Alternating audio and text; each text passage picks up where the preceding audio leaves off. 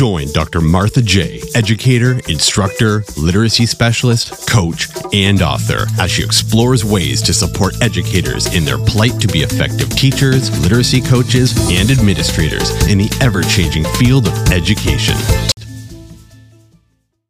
Welcome to Rethink It, a place where we discuss interventions and how we can utilize the principles of habit to implement them.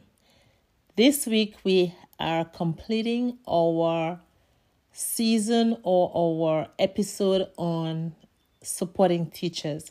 And we have with us Mistress Cynthia Williams, who will speak to us about a few interventions that she utilizes to make teaching a lot easier and, of course, to reduce stress. Mrs. Williams, thank you again for accepting my invitation and please introduce yourself. So, hello, my name is um, Rhoda St. Louis uh, Williams, but I have my students call me Mrs. St. Louis because every school that I um start teaching, they um there's so many Williams, so they call me St. Louis. So um, today I'm going to talk about how to preserve the instruction time at the same time, um, you know, work on student behavior and improve student behavior. And one thing I tried and I have been trying this um, this year is the morning meetings. And I knew of the morning meetings before like but like every other teacher, I cared about the instructions. I wanted to get into the classroom, start teaching. I want to follow the pacing guide.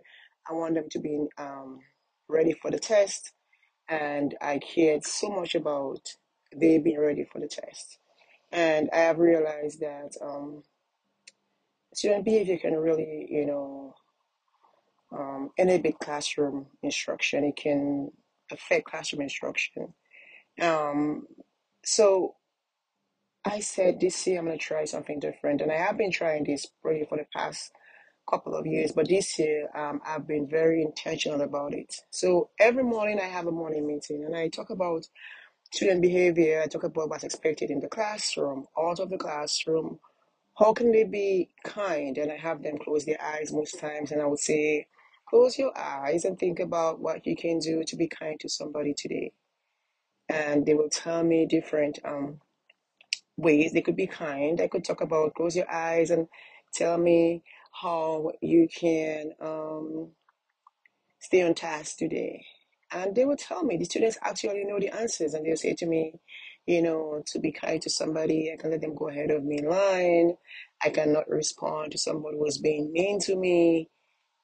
And I just communicate with them, and we also have fun. Um, we don't meet too. Like, what did I do this weekend? And they say, I, if I said I went to the, I went to the park this weekend, Someone will say me too.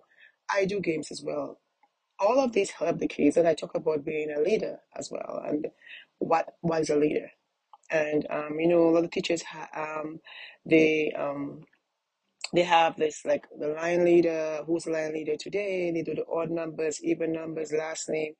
And in my class, I never ever, um, I haven't been doing any choosing line leaders by last name, first name, none of that. I talk about being a leader and I ask them, what does a leader mean?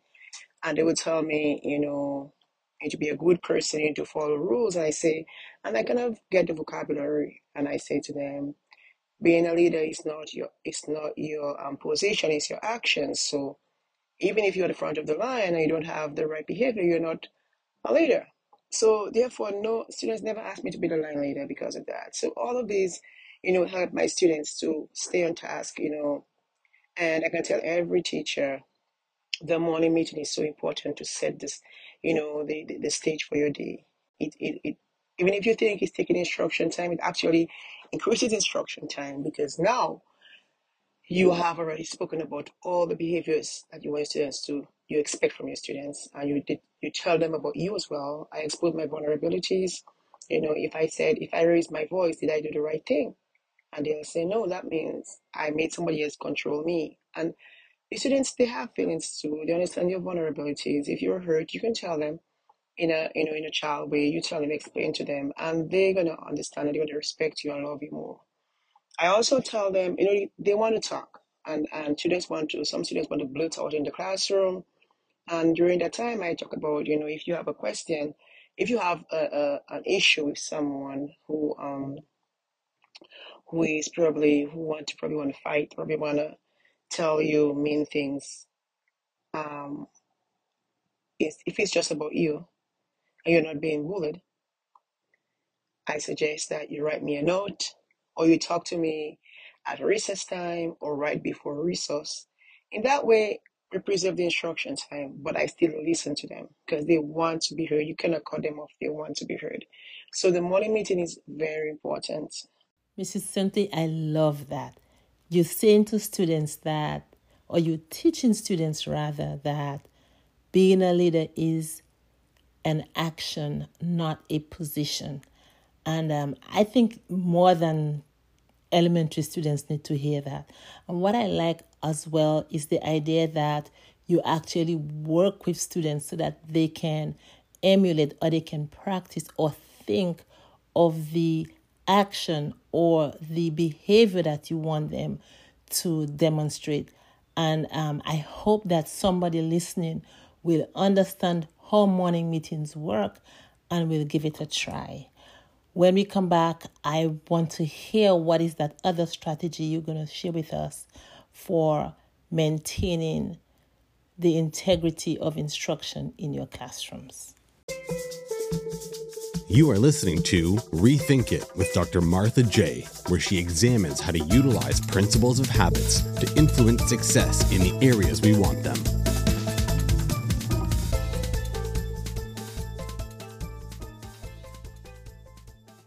Welcome back, and here is Mrs. St. Louis with her second strategy. At the beginning of the week, I have a menu for my students, and this menu, like you go to a restaurant and you have that menu, choose what you eat. Every day they have something to do. They have pretty much they have, they have instructions from Monday to Friday, and I tell them as you eat, as you complete your instruction, as you complete your assignment, you do checks. So you, you, you check. So I have them to go ahead and check as they go along. And that way they self monitor themselves. They stay on task and you don't hear, what can I do? I'm done with my assignment. What can I do? You don't hear that in your classroom ever because they're always on task. They always have um, in the menu, they have um, they have everything that they have to do for the week for math, for science, for social studies, reading, um, even their programs for reading, their math programs, all those mastery programs like Lexia, Edmentum, IXL, they have this on their um, on their menu, and they know that, they have to, they expect you to complete these assignments by the end of the week. Mr. Simply, this is amazing. All of us adults, stu- children, we always love choices. Whether we are in an actual restaurant or we are even at home when our parents cook, we want to be able to choose what we want to eat. And the idea that you're giving your, your students that kind of liberation or that opportunity to make choices, even if they are all in line. The idea that they can eat what they want when they feel like it. So, what I'm understanding from your menu is that students know that this week I am expected to complete X, Y, and Z, but I can decide in what order I complete them. And I love that. And I suppose students probably will um tap into their strengths. For example, if I prefer or if I'm better at a particular thing, I might choose to do it first since I need less time or maybe more concentration time. So I think that's a brilliant um strategy and I just hope that somebody listening is going to tap into it and adapt or adopt the menu idea so that their students can be on task most or all of the time. Thank you again.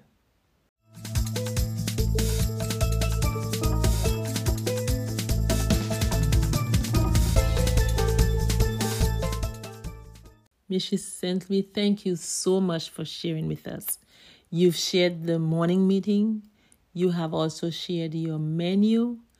And I know you are bubbling to share more.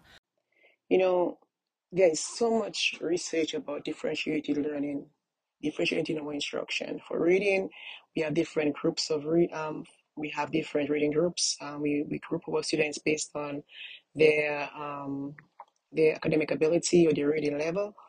And and I say, you know, if we can scaffold and differentiate our instruction, why can't I differentiate my behavior expectations? And and people might say, I mean, that is giving them, you know, keeping them keeping them up to standard and letting them fail. But listen, when we differentiate our instruction, we want all the kids to get to grade level, but they all get there at different times. But our goal is to get them at grade level, at reading level of the classroom, at the math level of the classroom. But we get there different ways, and we, we use different materials for the students. So I do the same thing for my instruction. So if there's a student in my class who has ADHD, uh, um, a 504 because of behavior, I talk to the student, you know, personally, and I say to the student, listen, if you can behave yourself until lunchtime or probably until recess time, I'm gonna recognize you and I'm gonna reward you. And the student, they're so excited because they cannot do all day. They cannot do all month. They cannot do all week. And eventually, like we scaffold in instruction, we go ahead and move the goalpost. But you start differentiating your instruction. And I have seen it work for me with students who have ADHD and and um, you know, 504s for behavior. They cannot sit still. I just set goals for them that are achievable. You know, so not telling them you have to behave well until the end of the week and I'm gonna and I will reward you. No. Give them small, you know, really, really, really, really short intervals and just reward them as you go along. Okay. Mr. St. Louis, your method for behavior modification is in line with two of my favorite authors, Charles Duhigg with The Power of Habit and James Clear with Atomic Habit. Both of these gentlemen talk about small, rewarding small wins or rewarding atomic habits. Atomic meaning small.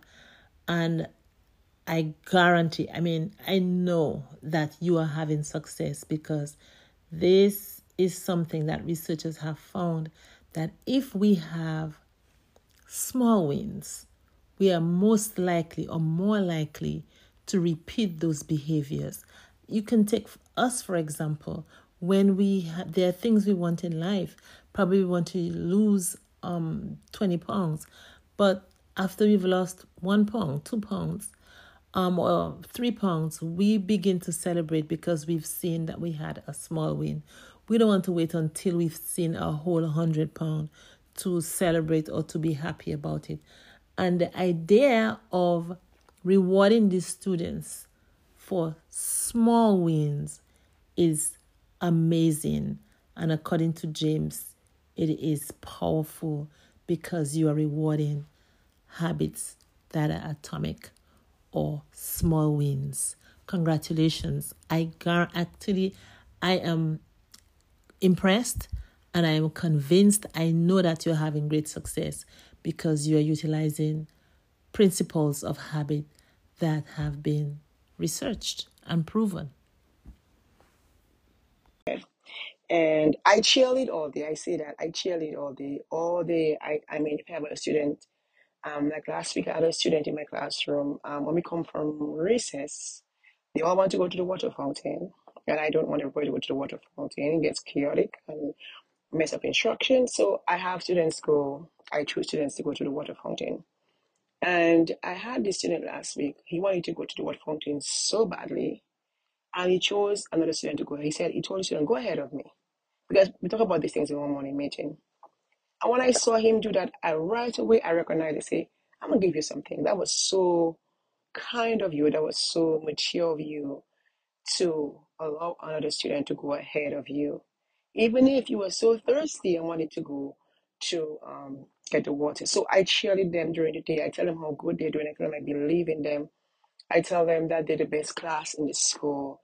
And my students walk in line to the cafeteria. They walk in line to recess. They don't push each other. And as, I, as, as they walk, I say, you are leaders. You're to be the best. We're the best class. I just continue to reinforce them. And they're so proud of themselves. They walk, you know, in line. They follow instructions. And I am proud of them. I tell them how proud I am of them. And even if when they do something wrong, I would say I'm disappointed, but I know that you can do your best. I know and I believe you're to do your best. Okay. Folks, you are listening to Rethink It with Dr. Martha J. And with me today is a master teacher from an elementary school in Virginia. She is awesome at what she does, and she has been able to maintain a peaceful, on task, well behaved classroom, regardless of her school environment. And I just want to give kudos to Mrs. St. Louis for what she's doing at her school. And for those of you listening, go ahead and utilize those strategies, modify it for your setting. If your students are older or younger, go ahead and modify those settings because they are yielding good results. So far, you've heard about the morning meeting, you've heard about the menu, you've heard about behavior modification, which is actually and rewarding small wins, and they are working for her. When we come back, we're going to listen to Mrs. St. Louis tell us one more strategy before she wraps it up. So don't go away. Um, we'll be right back.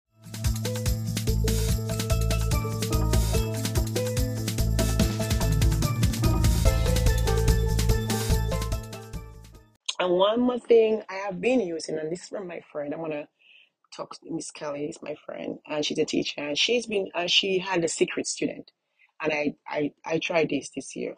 So what it is is that every day I choose a student, and they're a secret student, and that student follows instruction, they do their work, they stay on task. At the end of the day, I recognize them. But the trick is that they do not know that they're a secret student. So that means everybody has to behave well. You do not know today, you may be a secret student. At the end of the day, gonna, you will find out. And if you do not, you know, follow instructions, complete your assignments, then you wouldn't receive your reward. So this is another way I use to help my students. And I know I gave you so many um, examples here and i'm not perfect by any means i'm still learning you know this job is um it's a lot it's a it's a it's a challenging job but i did this year i decided that every day i'm going to have a good day in school every day i want it to be a good day and i and i can see so far i think we are seven weeks in and i may be wrong and i haven't i have not had a, a bad day in school the work is a lot. The paperwork is a lot. It, I mean, we all complain about the paperwork, but the students, you know, it's your classroom, it's a little sanctuary. You are there with the students all day. You know, you may get problem with the admin or the teachers, but you are with your students all day, and you make that room be, you know, your sanctuary where you where you're happy to go there. You know, you enjoy being around your students, and I can say every student in my class, I love them really. And people to give me stories about this student. He was acting crazy last year. This, this girl, she was a lot last year, but this year I haven't seen this. So I want to say fingers crossed. You know, whatever you believe in, I believe that the different approach of, you know, my morning meetings, the menus, scaffolding my behavior, you know, my behavior expectations, and just cheerleading my students all day, telling them how great they are. Because everybody wants, you know, to know how great they are. And students nowadays, they need, not students, all students need, you know, attention and time, and they all want to be heard. They all want to feel that they're important. And if you do that, you will see, um, you will see you know, that your classroom, you know, will be different. So again, um, Miss Joseph, you know, I'm gonna say something about her. She's like my mentor from being a teacher in the classroom, the first year to know, and I seen her growing, and you know, I still have learned a lot from her. So congratulations, Miss Joseph, on this podcast and all the stuff that you have achieved over the years, and I cannot wait to see what else you will be doing for to benefit teachers in the classroom. Thank you. You are listening to Rethink It with Dr. Martha J., where she examines how to utilize principles of habits to influence success in the areas we want them.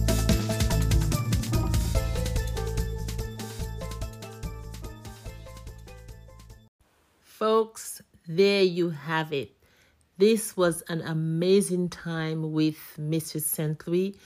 And if if I were you as a teacher in this time when we are struggling with so much social issues and with so many students not being able to settle to work, we are looking at the scores and we're hearing that our scores have gone back in some states 10 years because our students do not know how to behave.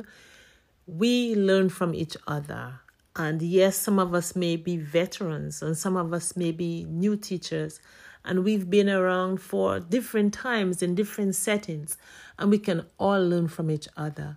So share this podcast, listen to it over and over, share it with somebody whom you know might be in a setting where it can be chaotic or somebody who is new to the profession. We have teachers coming from different walks of life. We have people coming in from politics, from the military. They've never taught a day in their life and they have to face these students. So go ahead and tell someone about morning meetings. Have them, you know, try a menu. All of those things, according to Mrs. St. Louis, they there is a lot of pre-planning that takes place. But she's saying, look, at the end of the day, I go home stress-free. I have my sanctuary that I build, and my students are not perfect, but I haven't written a referral all seven weeks gone. I have not had to call a parent for anything negative. And when I listen to the benefits that she's gotten from doing what she does, I understand why she's prepared to spend so much more time preparing than going back going home at the end of the day stressed out. She says I haven't written a referral, I haven't called home for a negative complaint. And most parents love that. So, if you're listening to this podcast for your first time, I encourage you to go ahead and try all of the strategies that you heard. If this podcast meant something to you, you can reach out. Reach out to us by leaving a message. If you listen on Anchor, you can leave a message at the end. If you listen on Apple Podcast, you can leave a review. You can also answer our question at the end if you're listening to Spotify. So I encourage you to reach out, share, like, subscribe, and most of all, look out for when our next podcast comes out. Next season, we will be speaking about money. When do you begin to teach your children about money? Who is responsible for teaching your child about money? Is it the teacher? Is it you as a parent? And so we will explore financial literacy um, in different forms, different contexts, different processes, and we will see how we can better equip you, parents, as well as teachers, to help our students develop that literacy they need so that at the end we can, of course, narrow the wealth gap. Thank you for your listen, and until next time. Bye bye. You are listening to Rethink It with Dr. Martha J., where she examines how to utilize principles of habits to influence success in the areas we want them.